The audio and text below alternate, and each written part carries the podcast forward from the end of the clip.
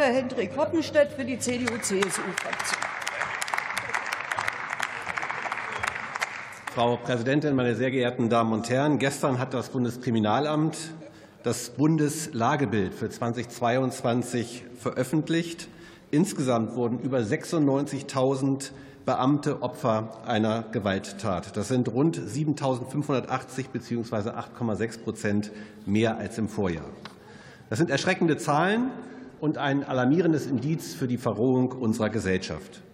Und gerade weil die Berufsausübung von Polizistinnen und Polizisten immer gefährlicher wird, möchte ich an dieser Stelle allen Angehörigen der deutschen Polizeien, aber insbesondere denen der Bundespolizei, des Bundeskriminalamtes und auch der Bundestagspolizei einen ganz herzlichen Dank für ihren herausragenden Dienst zollen, mit viel Respekt aus diesem Haus. Und deswegen hätte ich mir gewünscht, dass wir heute in erster Lesung lieber einen Gesetzentwurf beraten, der mehr Schutz und Sicherheit für Polizistinnen und Polizisten in Deutschland ermöglicht. Und stattdessen, stattdessen beraten wir hier einen Antrag, der sich oder einen Gesetzentwurf, der sich um die Schaffung des Amtes eines Polizeibeauftragten dreht.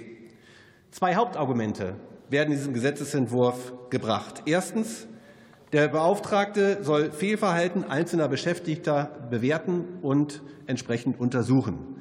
Nun sind Polizistinnen und Polizisten auch nur Menschen und machen gelegentlich mal Fehler, aber selten genug kommt es vor. Für diese Fälle haben wir bereits jetzt ein ausgeklügeltes Beschwerde- und Untersuchungsmöglichkeitsmanagement. Das Disziplinarrecht ist existent und schließlich gibt es auch noch die unabhängigen Gerichte. Es ist also eine klassische Doppelstruktur, die jetzt hier durch Ihren Gesetzentwurf geschaffen werden soll. Zweitens soll der Beauftragte strukturelle Mängel und Fehlentwicklungen bei der Bundespolizei, beim BKA und bei der Bundestagspolizei entsprechend aufdecken. Das sei, so steht es jedenfalls im Gesetzentwurf, auch eine Forderung des UN-Anti-Folter-Ausschusses, der UN-Arbeitsgruppe willkürlicher Haft und anderer internationaler Menschenrechtsgremien. Meine Damen und Herren, ich finde es unfassbar, ich finde es wirklich unfassbar, dass solche Dinge hier überhaupt zur Sprache kommen. In Deutschland gibt es kein strukturelles Problem mit Folter und willkürlicher Haft. Und deswegen brauchen wir auch keinen Polizeibeauftragten.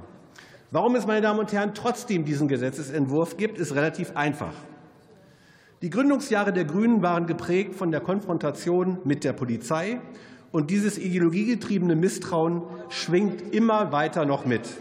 Und bei der SPD geht es darum, wieder mal eine Möglichkeit zu finden, einen bayerischen Bundestagsabgeordneten dauerhaft mit einer B6-Stelle zu versorgen, angesichts des Wahlergebnisses jetzt bei der Landtagswahl in Bayern, möglicherweise ja auch im Hinblick auf die nächste Bundestagswahl, ein drängendes Unterfangen. Und die FDP, meine Damen und Herren, macht mit, weil es ein neues Motto gibt. Hauptsache regieren, egal wie schlecht. Vorgestern, liebe FDP, hat hier Ihr Bürokratieabbaubeauftragter, der Staatssekretär Strasser, berichtet zu seinem Bericht. Er sprach großspurig von Bürokratieabbaumarathon, der jetzt begonnen worden wäre. Das Gegenteil passiert. Es wird der 46. Beauftragtenposten geschaffen, zusätzlich zu den 37 Staatssekretärinnen und Staatssekretären, die Sie in der Bundesregierung haben, ist das absoluter Rekord.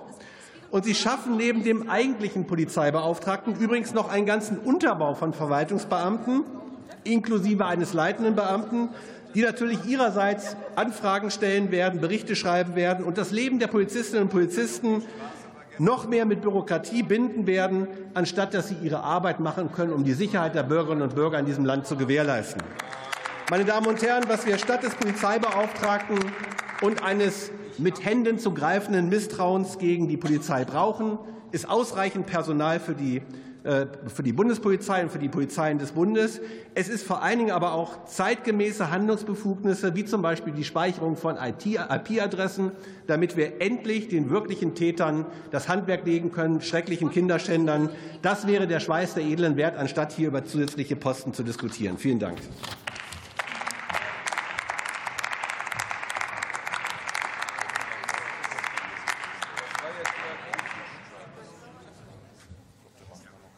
Das Wort hat Dr. Irene Mihalic für die Fraktion